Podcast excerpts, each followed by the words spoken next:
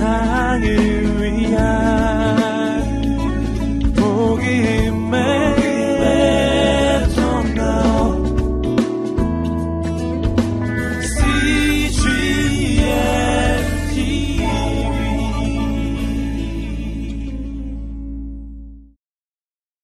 오늘 제가 여러분과 함께 나누고 싶은 주제하고도 결국엔 같은 이야기인데요. 오늘 나누고 싶은 말씀은 사랑이 완성입니다. 라는 주제입니다. 저를 한번 따라해 보시겠어요? 사랑이 완성입니다. 네, 저희가 4주 동안 Love is All이라는 주제로 말씀을 나누고 있는데요. 사랑이 이유입니다. 사랑이 진실입니다. 사랑이 완성입니다. 사랑이 전부입니다. 이런 주제로 말씀을 함께 나누고자 합니다. 말씀을 나누기 전에 한 가지만 광고를 드리면 제가 전에 소개시켜 드렸던 책인데요. 수채복음 영광의 복음이라는 책입니다. 그래서 아, 이책 아직 안 읽어 보셨죠? 읽어 보신 분 한번 손 들어 보시겠어요? 아, 네. 그래도 벌써 읽어 보신 분이 계시네요. 어, 너무나 귀한 책입니다. 아, 복음이 무엇인가를 이 시대 가운데 너무나 많이 잃어가고 있기 때문에 한 목사님의 정말 자기의 삶의 평생에 걸쳐서 아, 하나님의 복음을 나눈 진솔한 나눔이 이 안에 있습니다. 아, 여러분이 이 한 해가 가기 전에 꼭 읽어봐야 될 말씀이라고 생각이 됩니다. 어, 켄달 목사님이신데 웨스트민스터 교회 영국에서 가장 어, 전통이 있는 아주 귀한 교회입니다. 마틴 로이 존스 목사님 어, 성서 주해가로 아주 저명한 분이죠. 세계적인 명성을 갖고 계신 분인데 그 후임으로 25년 동안 이 교회를 담당하시면서 어, 그 교회 앞에서 1인 노방 전도를 하신 거예요. 전도지를 들고. 근데 주변에 있는 다른 사람들이 반대하는 것이 아니라 교인들이 반대하는 것이죠. 우리 교회가 얼마나 유명한 교회인데, 우리 교회가 얼마나 큰 교회인데, 우리 교회가 얼마나 전통이 있는 교회인데, 담임 목사님 이런 거 안 하시면 좋겠다. 이미지에 맞지 않는다. 이런 거죠. 아, 그런데 25년 동안 변함없이 복음 증거를 하셨어요. 할렐루야. 아, 그 간절한 마음, 하나님을 향한 고백, 그리고 이 복음에 대한 고백이 이 책 안에 고스란히 담겨 있습니다. 한 해를 마무리하면서 아, 내가 도대체 올 한 해 동안 뭘 했는가? 이것을 여러분이 질문하고 생각하는 연말이 아니라 하나님이 나에게 어떠한 일을 행하셨는가? 이 복음이 도대체 무엇인가? 하나님이 내게 베풀어 주신 이 사랑이 얼마나 놀라운 것인가를 묵상하는 그런 연말이 되기를 축복합니다. 그래서 이 책을 지금 로비에서 일부러 두란노 직원들이 예, 다 퇴근할 시간인데 남아서 어, 여러분 집회 끝나고 어, 구입하시는 분들에게 특별한 가격으로 판매를 한다고 합니다. 할렐루야. 네, 감사하고요. 그래서 꼭 읽어보시고 또 하나님과의 관계에 있어서 많이 영적으로 지쳐 있는 사람들 그리고 내가 하나님과의 거리가 좁혀지지 않는다 생각하는 사람들 영적인 매너리즘에 빠져 있는 사람들에게 이 책을 꼭 선물하시기를 바랍니다. 크리스마스에 여러분이 전할 수 있는 가장 좋은 선물이 될 것이라고 생각합니다. 자, 오늘 본문의 7절과 8절 말씀 다시 한번 읽어보겠습니다. 7절, 8절 시작. 사랑하는 여러분, 우리가 서로 사랑합시다. 사랑은 하나님에게서 난 것이기 때문입니다. 사랑하는 사람은 누구나 다 하나님께로부터 났고 하나님을 압니다. 사랑하지 않는 사람은 하나님을 알지 못합니다. 하나님은 사랑이시기 때문입니다. 우리가 서로 사랑합시다. 밑줄을 그으시겠어요?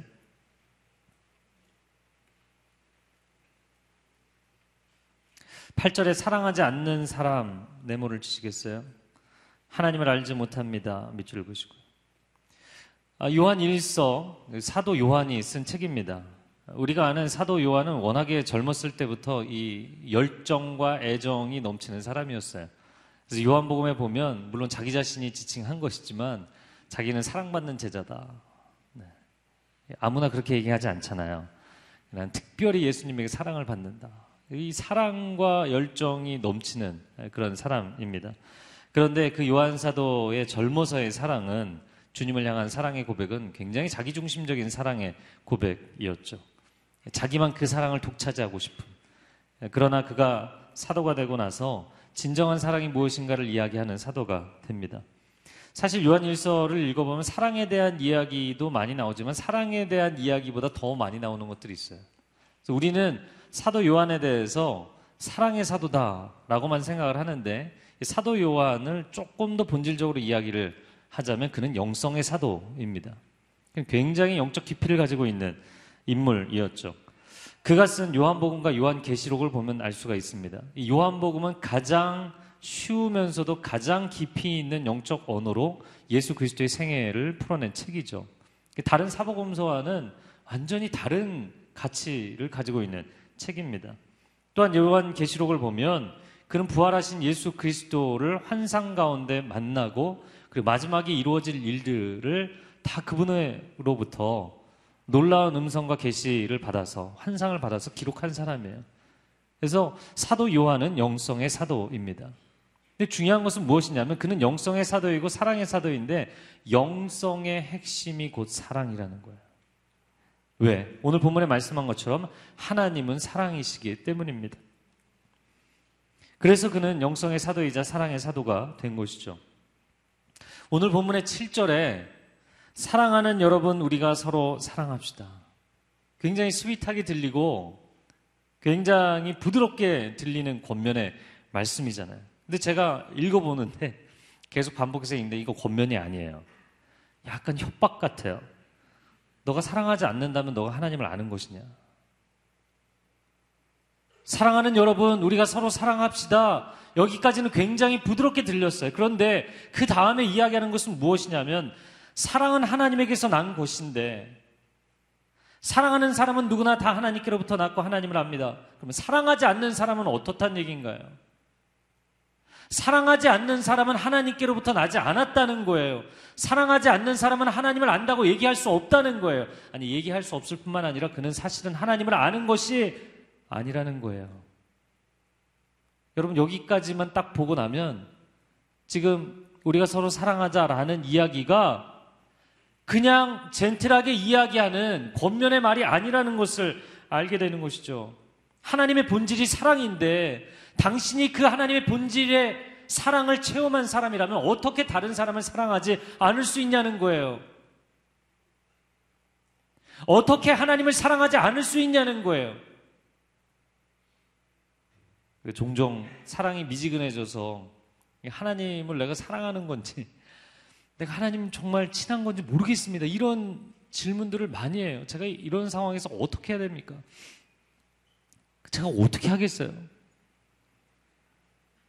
뭐라고 이야기할 수 없어요. 사랑에 빠지는 것을 뭐라고 설명하기는 어려운데 당신이 갖고 있는 영적인 고민, 영적인 그 매너리즘, 다른 무엇으로도 설명할 수 없고 하나님과 사랑에 빠지는 것, 그거 외에는 해답이 없어요. 너무 흥분해서 콧물이 나오네.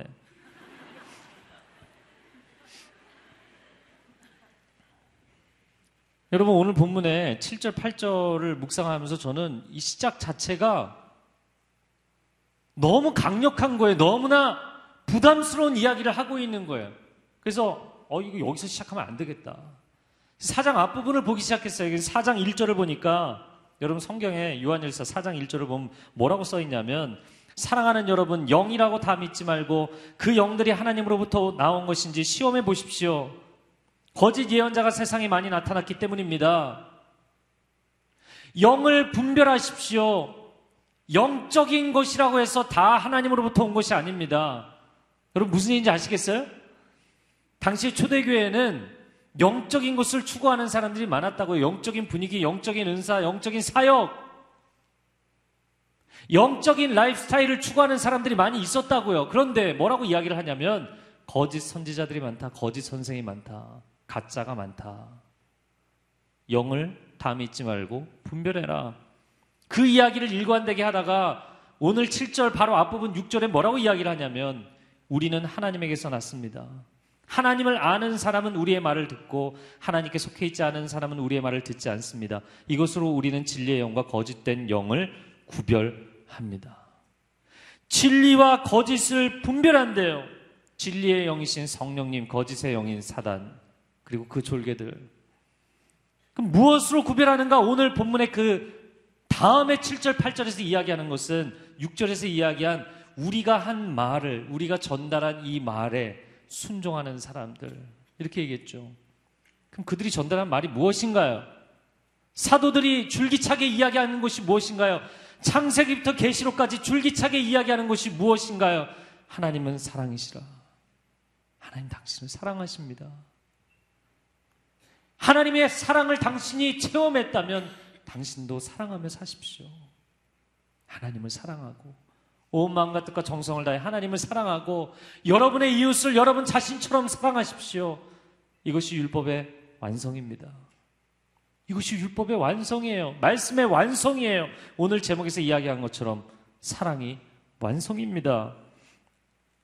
그렇다면 충격적인 결론을 너무나 당연하지만 충격적인 결론을 한 가지 내려야 되는데 그것은 무엇이냐면 당신이 사랑하지 않는다면 당신이 사랑하지 않는다면 당신은 가짜라는 거예요.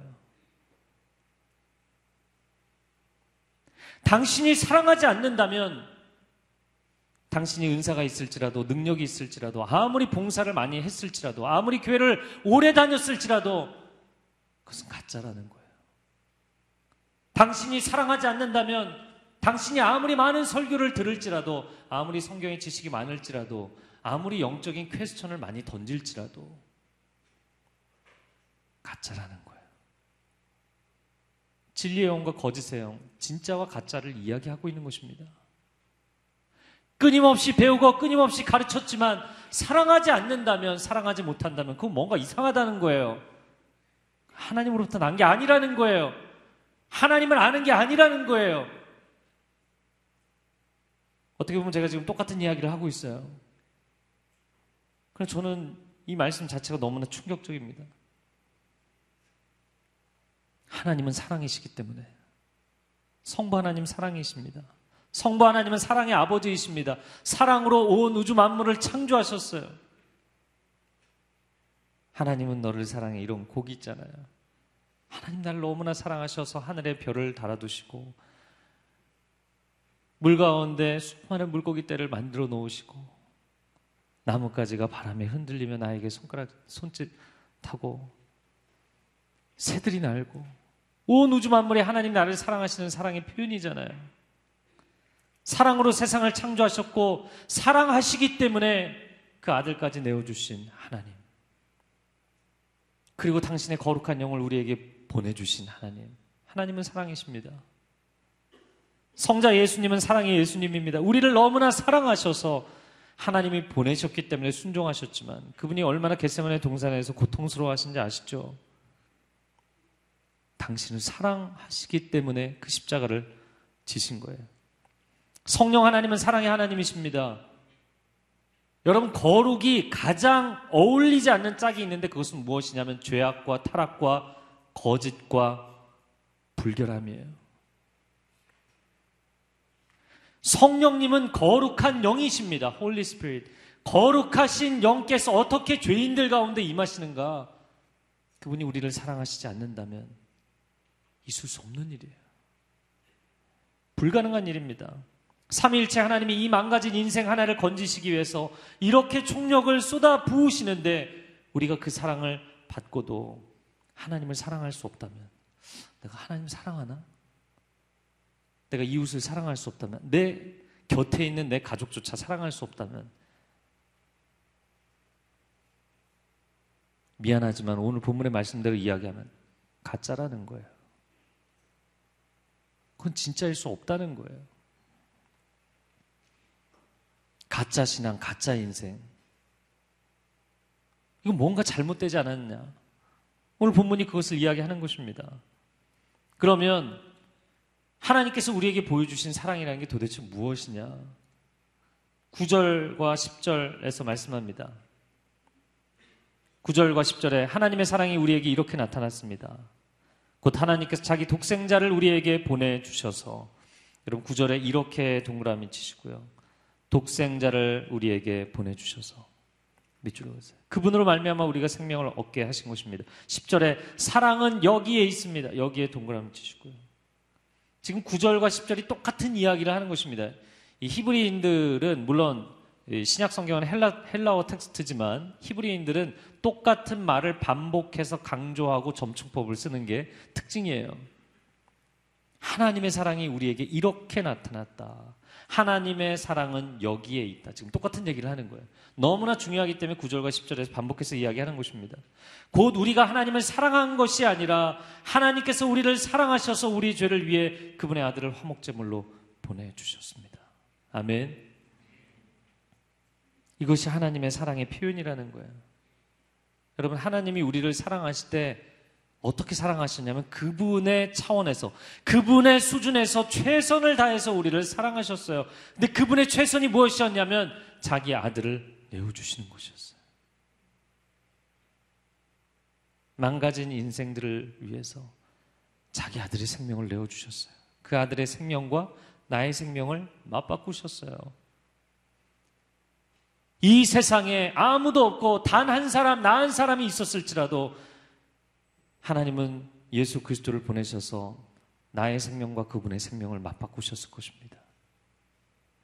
자녀를 위해 목숨을 거는 것은 숫자의 문제가 아니에요. 온 인류를 위해서 죽으신 게 아닙니다. 바로 당신, 당신 한 사람을 위해서 죽으신 거예요. 그럼 도대체 하나님이 어떻게 이렇게 나를 사랑하실 수 있나? 이해할 수 없고 감당할 수 없는 사랑인 것이죠.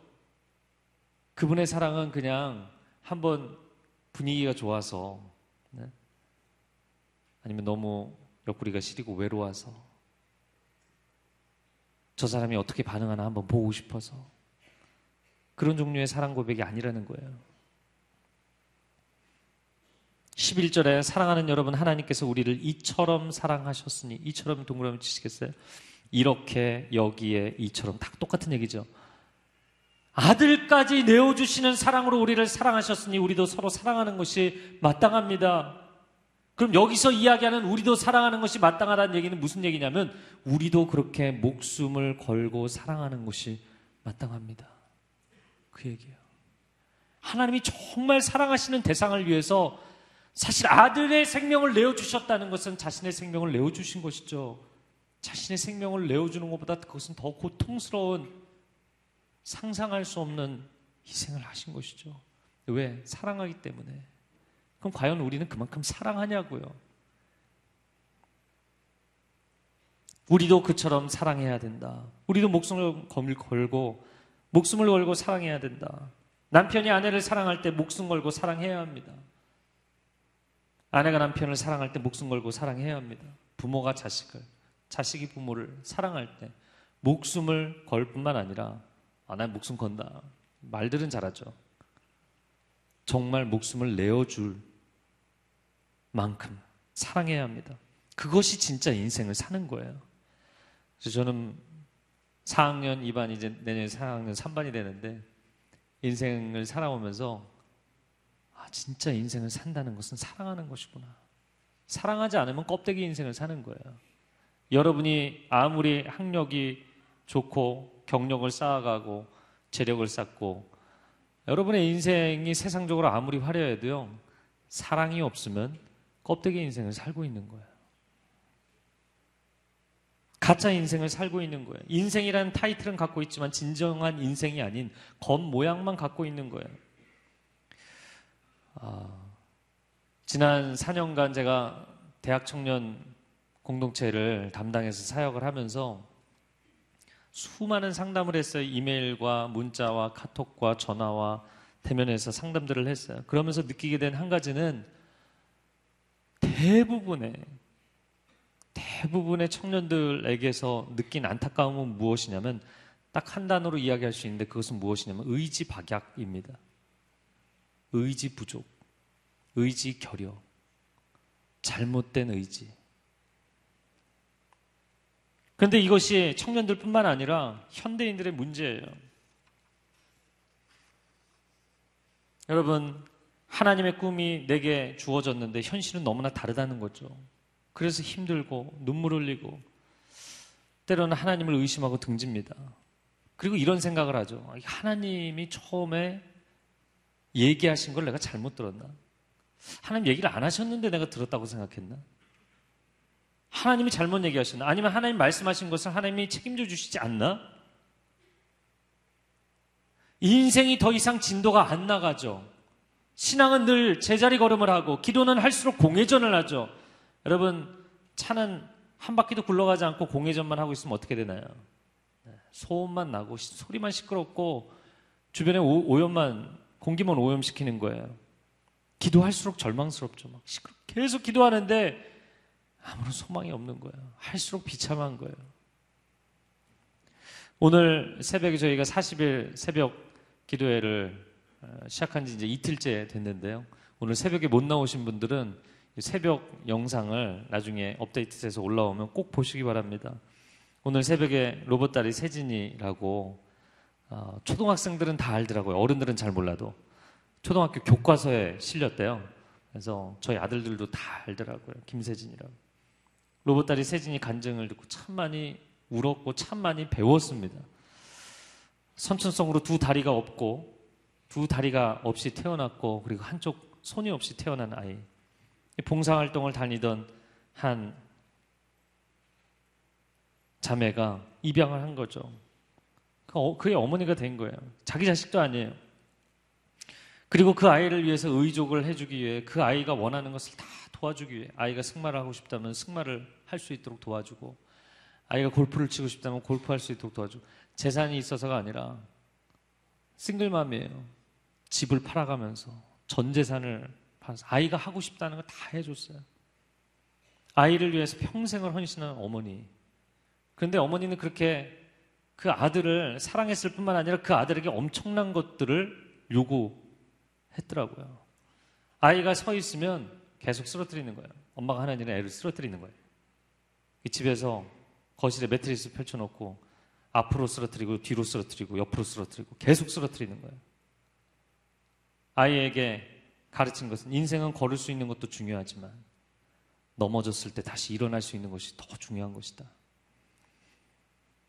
넘어졌을 때 다시 일어날 수 있는 아이로 그 아이를 키운 거예요. 아이가 어렸을 때 끊임없이 울고 힘들어하고 동네에서 손가락질 당하고 유치원에서 손가락질 당하고 초등학교 가서 손가락질 당하고 아이가 수영 선수가 되기로 결정하자 아이를 훈련하기 위해서 아이를 타이어를 허리에 묶고 운동장을 기게 만드는 거예요.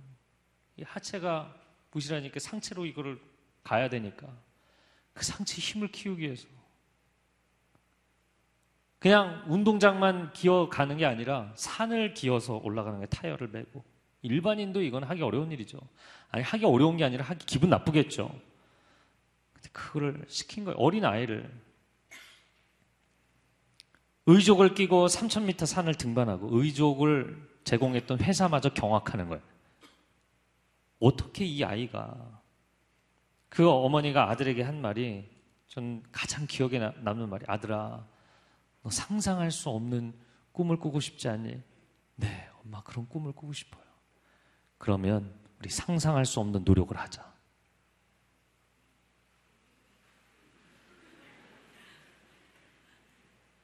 여러분 무시무시하게 들리지 않나요? 상상할 수 없는 꿈을 꾸고 싶다면 상상할 수 없는 노력을 하자. 저는 그 말에 너무나 공감을 하고 또 너무나 도전을 받았어요. 우리는 상상할 수 없는 꿈을 하나님으로부터 받는 건 엄청 좋아합니다. 열방을 유업으로 내게 주리라.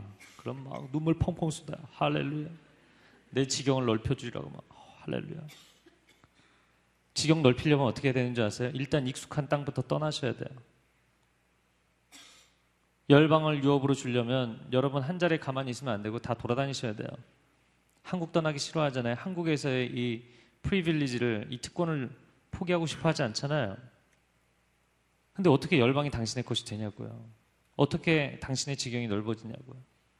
꿈은 좋지만 상상할 수 없을 만큼 큰 꿈을 꾸는 것은 좋지만 그 꿈을 이루기 위해서 상상할 수 없는 노력을 과연 우리가 하는가? 여러분 성경을 보면 형들에게 버림받고 종으로 팔려간 요셉이 총리가 되기까지 말도 안 되는 그 세월 동안 종살이 옥살이를 하면서 상상할 수 없는 노력을 합니다. 아, 요셉과 같이 놀라운 꿈을 받고 그 꿈이 이루어지면 참 좋겠다. 모든 크리스찬이 그렇게 생각하죠. 그러나 과연 요셉이 당한 그 고난을 당신이 받아야 된다면 그거를 좋아하냐고요. 아니, 적어도 나는 그런 비슷한 고난 가운데 있으면 어, 하나님이 나에게 상상할 수 없는 꿈을 이루기 위해서 상상할 수 없는 헌신과 희생과 노력을 요구하고 계시는구나. 그렇게 생각하냐고요? 아니요.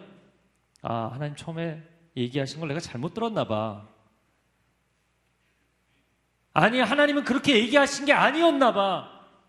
아니, 하나님은 얘기하셨지만 나를 포기하셨나 봐. 다 그렇게 생각하지 않나요? 부모에게 버림받고 형들에게 버림받고 자기가 인생에서 처음 만난 멘토인 사우랑에게 마저도 버림을 받고 빈들에 버려진 다윗이 왕이 되기까지 그 말도 안 되는 세월 동안 반란군이 되지 않고 도적대가 되지 않고 상상할 수 없는 노력을 합니다. 그 사울을 미친 사울을 죽일 수 있는 기회를 두 번씩이나 내려놓으며 상상할 수 없는 노력을 합니다. 과연 우리는 그렇게 빈들에 던져지면 오 하나님 내 인생을 포기하셨습니까? 왜 하나님 나에게 이러십니까? 라고 이야기하지 않느냐라는 것이죠. 하나님께서 이스라엘을 적과 꿀이 흐르는 땅으로 데리고 가겠다고 하셨어요. 그러나 사실 그것은 거짓말이었어요. 죄송합니다, 하나님. 가보니까 강수량이 1년에 연중에 5, 600mm밖에 안 되는 완전 척박한 땅이에요. 그런 땅이 어떻게 적과 꿀이 흐르는 땅인가? 염소저 조금 짜갖고 먹고 벌꿀이나 어디 산에 들어가서 따먹어야 되는 그런 땅이지 적과 꿀이 흐르는 땅이 아니라고요. 그럼 왜 하나님 그렇게 말씀하셨는가? 하나님 그렇게 말씀하시지 않았다면 야 엄청 안 좋은 땅인데 같이 갈래? 사람들이 이집트에서 나오려고 했을까요? 이집트는 당대 최고의 문명이에요. 그래서 하나님이 적과 꿀이 흐르는 땅이라고 속여서 데리고 나오셨어요. 그러면 하나님은 도대체 헛된 꿈을 주고 이스라엘을 속이신 것인가? 여러분, 이스라엘이 자기들이 갈지 않은 밭을 소유하게 되고 자신들이 세우지 않은 성 안에서 자신들이 짓지 않은 집 안에서 살면서 자신들이 심지 않은 과수의 열매를 먹으면서 이거 뭐야? 이거 별거 아니잖아. 하나님이 우리에게 엄청난 약속을 상상할 수 없는 꿈을 주셨지만 사실은 그건 아무것도 아니었어. 헛것이었어. 하나님의 약속은 물거품이었어. 하나님께 등을 돌리고 진짜 우리에게 물질과 쾌락을 줄 수 있는 바알과 아세라를 섬기기 시작하죠. 오 바알이요 바알이요 아세라 아세라. 그러다가 완전히 쫄딱 망하죠. 그리고는 2000년 만에 되찾은 약속의 땅. 여러분 자기 민족의 땅을 2000년 만에 자기 나라로 되찾은 건 이건 뭐 역사적으로 전무후무한 거 있을 수 없는 사건입니다. 2000년 만에 약속의 땅을 되찾고 나니까 이 땅이 척박한 땅이라고 싫어하고 하나님 앞에 원망하던 그들이 아니라 너무나 소중한 땅인 거예요. 이 땅이 얼마나 감사한지 깨닫게 된 거예요. 청년의 때 건강하고 힘이 있고 아직 여러분이 공부하려면 지혜가 있고 번뜩이는 이 나이에는 하나님 원망하면서 인생의 세월을 다 보내고요. 그리고서는 몸이라도 아프면 인생이라도 깨어지면 그때 와서 아 하나님 살아있는 것만으로 감사한 것이군요. 이러고 돌아온 거예요. 여러분 지금 깨어서 이 메시지를 잘 들으십시오. 그런데 놀라운 것은 무엇이냐면 이들이 이 척박한 가나안 땅을 너무나 감사한 약속의 땅이라는 것으로 믿고 받아들이기 시작한 거예요. 2000년 만에 얻은 그 땅을. 그래서 그 땅을 변화시키기 시작합니다. 하나님의 꿈을 현실로 만들기 시작합니다. 그 세계 최고의 관계 시설을 개발하고 전국에 세팅을 해서 요단 강물과 갈릴리 강물에서 사실 얼마 되지도 않아요. 요단강이라는 게 우리가 뭐 대단하다고 이야기를 하지만 사실 어떤 지점은 건천이라고 불릴 만큼 이 건조한 시즌에는 물이 거의 마를 정도의 빈약한 강입니다. 그런데 그곳에서 전국에 물을 대서 농사를 짓고 과수원을 세우고 여러분 이스라엘에서 나온 야채와 과일과 꽃들이 유럽에서는 최상품이에요. 그 척박한 땅에서 나온 야채와 과일과 채소가 여러분 요나가 도망갔던 요파 항구 있죠. 자파라고 부르는데 이 자파 스탬프가 딱 찍히면 최상품이에요. 전 세계에 비교할 수 없는 최상품이에요. 어떤 기후, 얼마나 좋은 땅, 다른 그 어떤 좋은 환경에 있는 곳에서 만든 제품과도 비교가 안 되는 최상품들이 나오는 거예요. 할렐루야. 여러분, 그들은 정말 상상할 수 없는 꿈을 현실로 만들기 위해서 상상할 수 없는 노력을 쏟아 부은 것입니다. 제가 사실 로봇다리 세진이 어머님을 보면서 야, 정말 아이를 위해서 상상할 수 없는 사랑을 쏟아 부으셨구나. 그 아이 하나를 키우기 위해서 집도 팔고 재산을 다, 다 아이에게 그냥 다 쏟아 붓는 거예요. 여러분, 그런데 그런 사랑을 쏟아 부었을 뿐만 아니라 그 아이에게 어떻게 보면 저는 그래서 저희 교육자들이 그런 얘기를 했어요. 만약에 미국이었다면 그 엄마는 잡혀갔다. 애를 혼자 엄마가 싱글맘이니까 워킹맘이기 때문에 일을 하러 나가면 애를 혼자 두고 나가야 되는 거예요. 그럼 나이 어린 누나들이 돌보고 그러면 미국 같으면 캐나다나 미국 같으면 바로 주민들이 신고해서 잡혀가게 돼 있어요. 애 뺏기고. 그 아이를 그런 식으로 physically harassing을 하면 신체적으로 아이에게 어려움을 주면 그 부모는 잡혀가게 돼 있어요. 근데 그 아이에게 상상할 수 없는 고난과 고통과 훈련과 시련과 도전을 주고 땀을 흘리게 하고 수많은 눈물을 쏟게 만들었어요. 그 조그만 어린아이에게. 유치원 때부터. 아이 16살짜리라고 믿어지지 않을 정도의 프리젠테이션과 스피치를 하더라고요. 어, 정말 놀랍더라고요. 어, 나의 멘토로 삼아야겠다. 싶을 정도로. 어, 쟤한테 스피치를 배워야겠다. 싶더라고요. 한 30분 정도 했는데 정말 amazing 하더라고요. 너무너무 놀랐어요. 16살짜리가. 아침 식사를 하면서 behind 이야기를 들었는데 아이가 너무나 자기가 장애를 갖고 있으니까 아이들 앞에서 의기소침한 거예요. 다 손가락질하고 놀리고 비웃고 아이가 늘 위축되어 있는 거예요. 아이들, 아이들 앞에서 사람들 앞에서 나와서 얘기하는 거를 너무나 못하는 거예요. 왜? 자기는 자신이 없으니까. 그럼 유치원이 끝나고 나면 유치원 안에 있는 그 강당에 스테이지에 세워놓고 마이크 딱 세워놓고 그 앞에서 말 제대로 하는 훈련 시키면서 때리면서 훈련 시켰대요. 도대체 그런 엄마가 어디 있냐고요? 요즘 같으면 한국에서도 잡혀가요. 아이가 평생 쏟을 눈물을 다 쏟게 만들었어요. 그러면 그 아이를 사랑하지 않기 때문이었는가? 그 엄마를 보면서 놀란 거는 어마어마한 사랑의 분량을 아이에게 쏟아부었고 그리고 어마어마한 고난과 트레이닝을 아이에게 시켰더라고요. 근데 이 두 가지가 함께 갔기 때문에 아이가 망가지지 않은 거예요. 만약에 사랑이 부어지지 않고 아이를 완전히 스파르타식으로 훈련만 시켰다면 그 아이는 어, 부모가 나를 사랑하는 것이 아니라 나를 그냥 트레이닝만 하는구나 실족했겠죠. 엄청난 사랑과 엄청난 고난을 동시에 쏟아부은 거예요. 여러분 하나님은 당신을 사랑하십니다. 성의 없게 아멘을 하시네요. 하나님은 당신을 사랑하십니다. 얼마나 사랑하시느냐. 오늘 본문에 이야기하지만 그 아들의 목숨을 내어주실 만큼. 하나님이 얼마나 끝까지 최선을 다해서 사랑하셨냐면 그 아들의 생명을 내어주시기까지 나의 목숨과 맞바꾸기까지 나를 사랑하셨습니다. 그렇기 때문에 하나님은 당신에게 우리가 상상할 수 없는 엄청난 고난과 고통과 시련과 단련과 눈물과 땀을 우리에게 요구하시는 것입니다. 근데 우리는 그 상황에 딱 들어가면 아, 하나님이 나를 포기하셨나 봐. 하나님 날 미워하시나 봐. 하나님이 나에게 주신 꿈을 잊어버리셨나 봐. 아니, 하나님이 잊어버리신 게 아니라 당신에게 하나님 주신 꿈을 당신이 잊어버린 거예요. 그래서 이스라엘이 2000년 동안 헤맨 겁니다. 2000년 만에 그 꿈이 사실 그 꿈이 맞는 꿈이었다라는 걸 알게 된 거예요. 그리고 그 꿈이 맞다고 인정하고 믿고 여러분 믿음은 액션을 불러오게 돼 있거든요. 정말 믿으면 행동하게 돼 있어요. 그래서 미국에서 어떤 마을에서 계속해서 비가 와야 되는 시즌인데 농작물을 키워야 되는데 비가 이제 몇 달째 안 오니까 사람들이 교회에 모여서 기도하기로 했다고 그러죠. 동네 사람들이 다 모여서 막 기도하는데 보니까 한 꼬마 아이가 우산을 들고 온 거예요. 너는 왜 우산을 들고 왔니?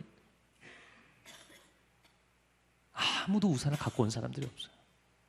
우리가 누가복음 1장을 주일에 강해 설교를 하고 있는데요. 사가랴가 평생 아들 달라고 기도했는데 천사가 아들 주겠다 그러니까 내가 어떻게 믿냐고. 당신이 기도하는 것을 당신이 믿고 있습니까? 하나님이 당신에게 주신 꿈이 정말 이루어진다고 믿고 있습니까? 아니면 단지 내 인생이 좀 힘들기 때문에 내 인생이 좀 어렵기 때문에 하나님이 나를 잠시 잠깐이라도 위로해 주기 위해서 스윗한 것으로 나를 속이고 계시다고 생각합니까? 아니면 애국과 같이 너무나 달콤하고 화려한 세상에 빠져서 살까봐 하나님이 말도 안 되는 헛된 꿈을 심어줘야만 이집트에서 나올 수 있기 때문에 세상에 빠지지 않고 하나님 바라볼 수 있기 때문에 하나님 거짓말을 하신 것입니까? 하나님은 당신을 사랑하시기 때문에 당신이 상상할 수 없는, 당신이 이해할 수 없는, 때로는 감당할 수 없는 정서적으로, 나 너무 힘들다. 그만 포기하고 싶다. 정서적으로 감당할 수 없는 그런 고난과 시련을 우리에게 주시는 줄로 믿습니다.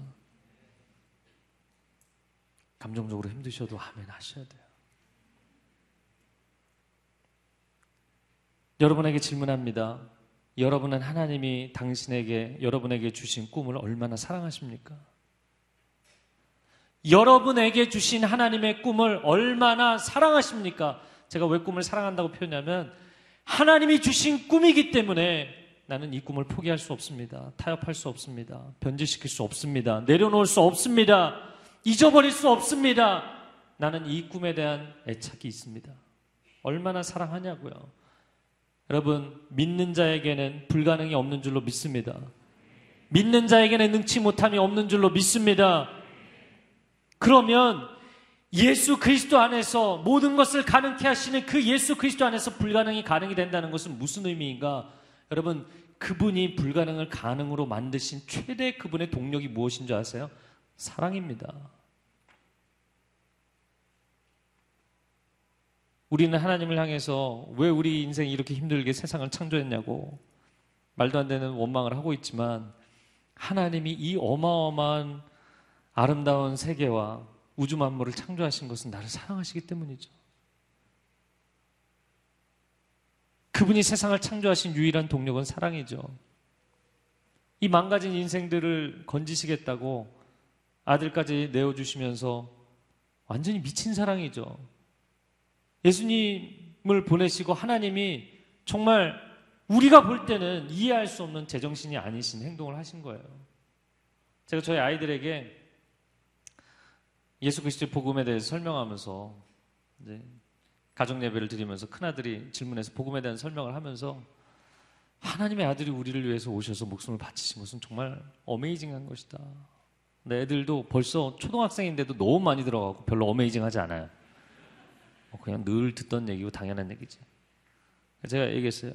지훈아, 네가 개미들이 지금 물이 지어서 가는데 이쪽에 독이 있어서 이 개미들이 그냥 다 가면 죽을 수밖에 없는데 너가 아무리 얘기를 해도 알아듣지를 못하니까 네가 이 개미들을 살리기 위해서 네가 개미가 돼서 독에 폭 빠져서 죽음으로 인하여 그들이 독에 빠지지 않도록 그들을 살려내겠냐 이해하더라고요.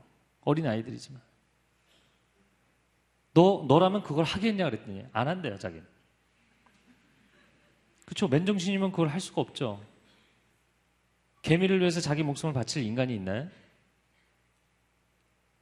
망가진 인생을 위해서 하나님이 하나님의 아들의 생명을 내어주실 이유가 있나요? 여러분, 하나님이 불가능을 가능으로 만드신 것, 죄인을 의인이라고 불러주시는 것, 이것도 사실 불가능을 가능으로 만드시는 것이죠. 여러분 이 땅이 온통 죄악으로 저주와 사망으로 덮여 있는데 사망에서 우리를 생명으로 옮기시고 이 땅에서는 우리가 아무리 고난과 고통 가운데 살지라도 영원한 하나님의 천국에 들어가게 하시고 할렐루야. 불가능을 가능으로 만드시는 하나님의 힘의 원동력은 사랑입니다. 사랑하지 않으신다면 이 모든 것은 불가능한 거예요. 사랑하기 때문에 불가능이 가능이 되는 것이에요. 여러분 인생을 살아가면서 어떠한 일이든 내가 기대감을 가지고 시작할 수 있어요. 호기심을 가지고 시작할 수 있어요. 소망하는 마음이 있어서 야 이거 해보면 좋겠다 시작할 수 있어요. 그러나 그것을 어떠한 난관과 어떠한 어려움이 있을지라도 완성하려면 사랑이 없이는 완성되지 않습니다. 제가 사실 지금 여러분에게 나누는 이 메시지는 하나님을 향한 사랑이나 아니면 여러분의 이웃에 대한 사랑을 이야기하는 것이 아니라 여러분 인생을 그렇게 사랑하냐고요. 여러분의 인생에 하나님이 주신 꿈을 사랑하냐고요. 여러분의 인생에 하나님이 주신 약속을 사랑하냐고요. 그것을 포기할 수 없을 만큼 사랑하냐고요. 그것을 내려놓을 수 없을 만큼 잘못 들은 거야. 이거 뭐 하나님 잘못 얘기하신 거야. 이렇게 얘기하지 않고 영적으로 포기하지 않고 끝까지 갈 수 있을 만큼 하나님이 주신 그 선물을 사랑하냐고요. 누군지 알려고 하지 마시고요. 어떤 분이 이런 이메일을 보내셨어요. 저도 그분이 누군지 몰라요. 이렇게 보내셨어요. 저는 모태신앙이지만 그동안 살면서 뜨거운 성령의 체험이나 하나님을 인격적으로 만난 경험이라고 해야 할 만한 것들이 사실 없었어요. 새벽 기도도 나가보고 금식 기도도 해보았지만 그것도 다 저의 개인사를 위한 기도였고 온전한 기도는 없었습니다. 주님의 음성을 듣는다는 것이 무엇인지 요새는 잘 모를 때가 많고 주님과 멀어졌다는 생각을 많이 했었습니다. 읽는데 제 마음이 계속 무거워지더라고요. 그 다음에 주님과 더 가까워지고 형통하고 싶은 마음은 굴뚝 같은데 이제는 어떻게 기도를 하는지도 잘 모를 때가 많고요. 회개를 하고 있지만 뒤돌아서면 또 죄를 짓고 회개를 한다고 하긴 하는데 머리로는 알겠는데 이게 가슴으로 뜨거워지거나 제대로 된 회개 기도가 맞는 걸까 하는 생각이 들 때도 많아요. 그럴 때는 어떻게 해야 할지 잘 모르겠고 하나님과 가까워지기 위한 기도나 말씀 묵상은 어떻게 어떻게 해야 할까요? 어떻게 해야 할까요? 저희 형제님에게 이런 답장을 보냈어요. 형제님, 현대인들은 상당수가 의지 박약입니다. 특별히 경제 부흥의 유익을 누리고 있는 젊은이들이야말로 더욱 그렇습니다. 세상이 너무 빨리 돌아가다 보니 자기 힘으로 가는 게 아니라 세상이 돌아가는 속도에 떠밀려 살아가고 있는 것이죠. 그래서 자유의지를 쓸 기회가 없어요. 어렸을 때는 부모가 부모의 의지로 밀어붙여서 살았고, 장성에서 회사 다닐 때는 윗사람들이 내리누르는 조직의 힘에 밀려서 사는 거지 내 의지로 사는 게 아니에요. 회사 일도.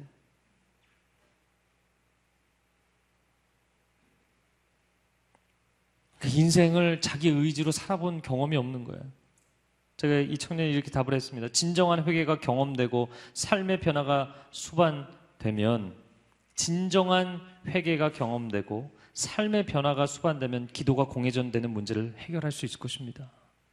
기도가 왜 항상 제자리 걸음인가? 삶의 거룩한 의지의 회복이 일어나지 않기 때문이에요. 이분도 누군지 알려고 하지 마세요.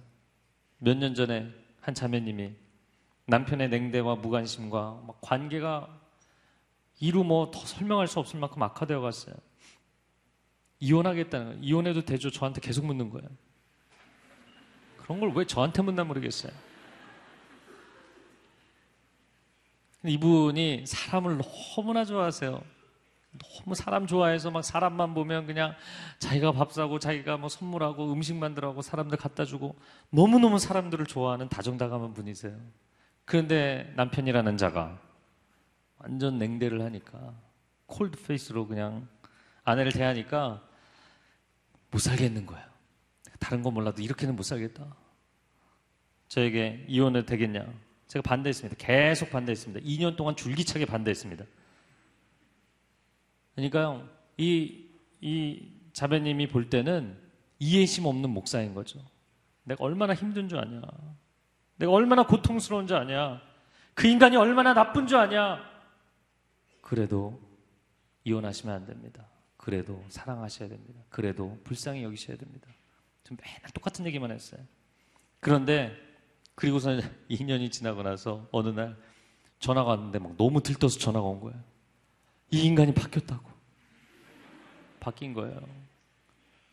너무너무 아내를 잘해주고 아내를 위해서 최선을 다하고 어, 그래서 제가 그렇게 얘기를 했어요. 너무 좋아하지 마세요. 언제 또 냉대할지 모르는데. 그랬더니 막 이분이 신나갖고 전화했다가 목사님 기분 좋아 전화했는데 찬물을 끼얹으시는군요. 네, 맞아요. 너무 뜨거워지셔서 제가 조금 식혀드리는 겁니다. 그리고 지난 2년 동안 너무 차가우실 때는 제가 조금 데워드렸죠. 남편이 너무 잘한다고 좋아할 것도 없고 남편이 너무 냉대한다고 절망할 것도 없습니다. 예수 그리스도 안에서 일체의 만족의 비결을 배우십시오.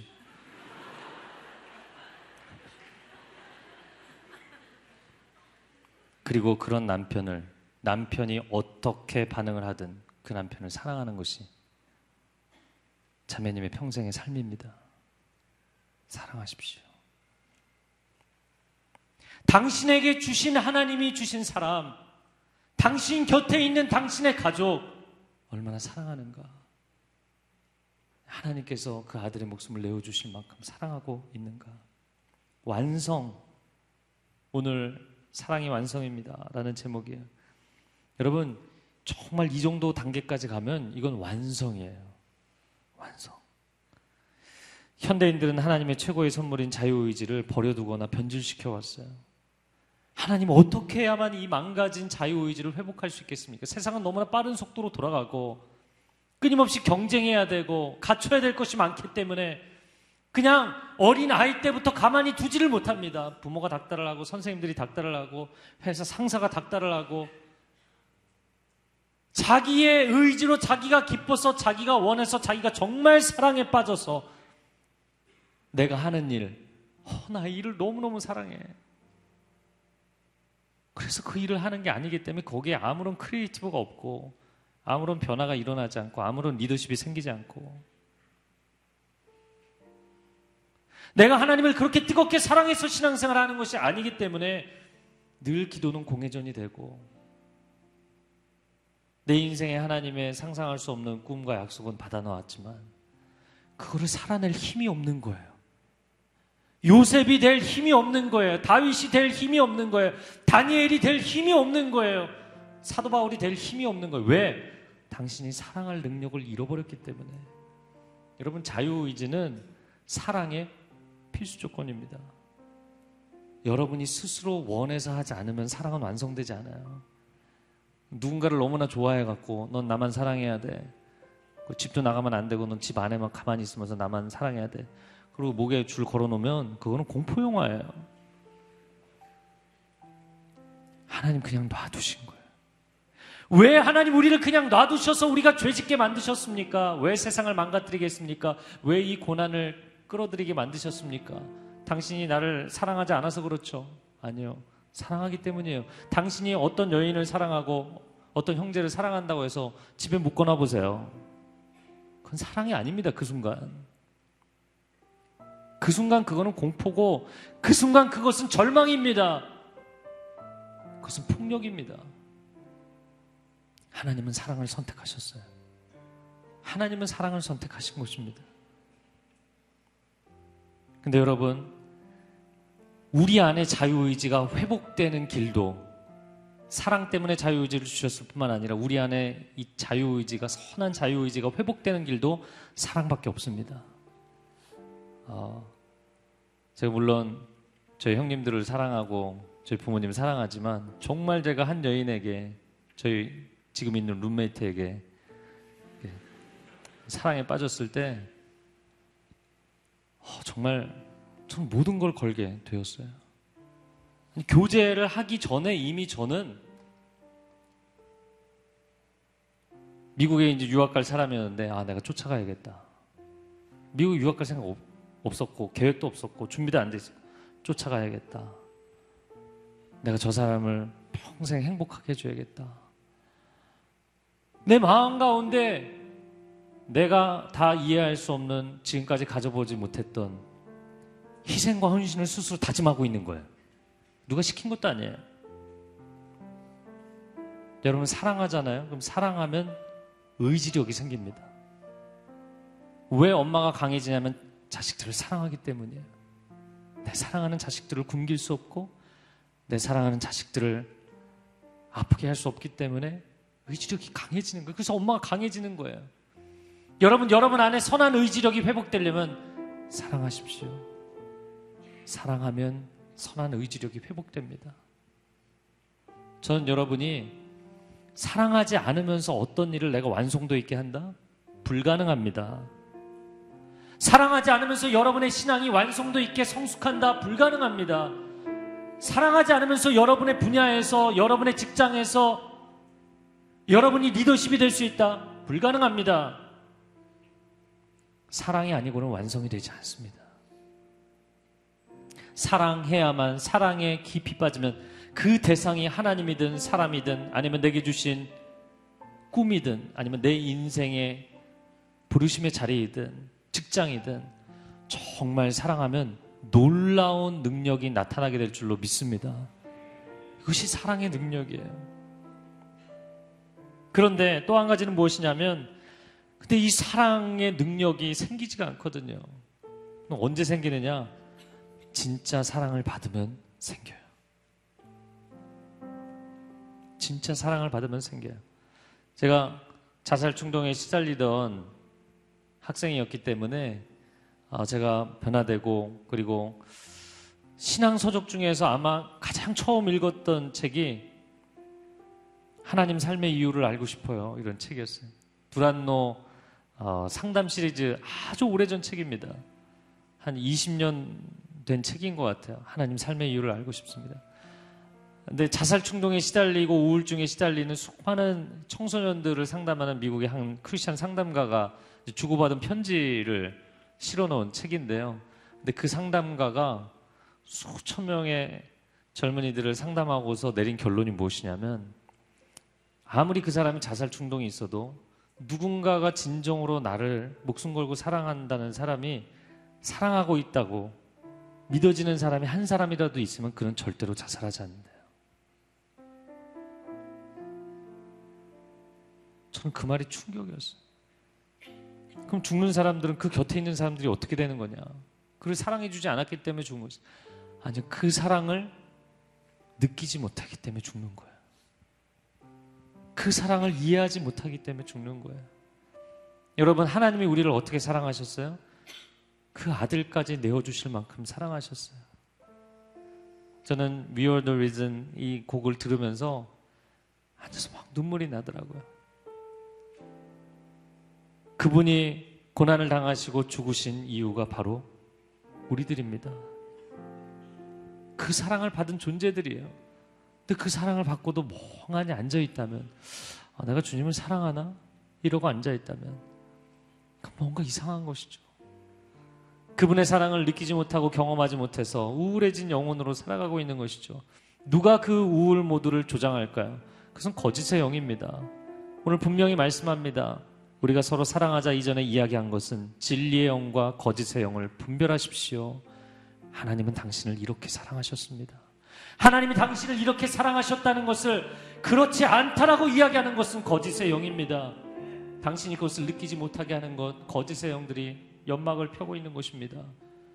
그분의 사랑을 깊이 체험하고 누린다면 절대로 자살하지 않습니다. 절대로 포기하지 않습니다.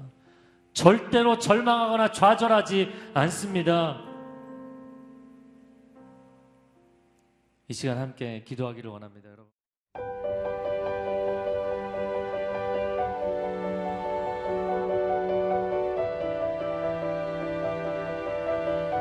세상에는 수많은 교회들이 있지만 더 깊이 있는 말씀 강해를 찾기 위해 크기로만 교회를 선정하지 않습니다. 보다 좋은 영적 콘텐츠를 더 많이 나누기 위해 방송비를 받지 않습니다. 1년 365일 복음만 전하고 싶어서 우리는 광고를 하지 않습니다. 온누리의 복음을 땅끝까지 CGN TV와 함께 땅끝 성교사가 되주세요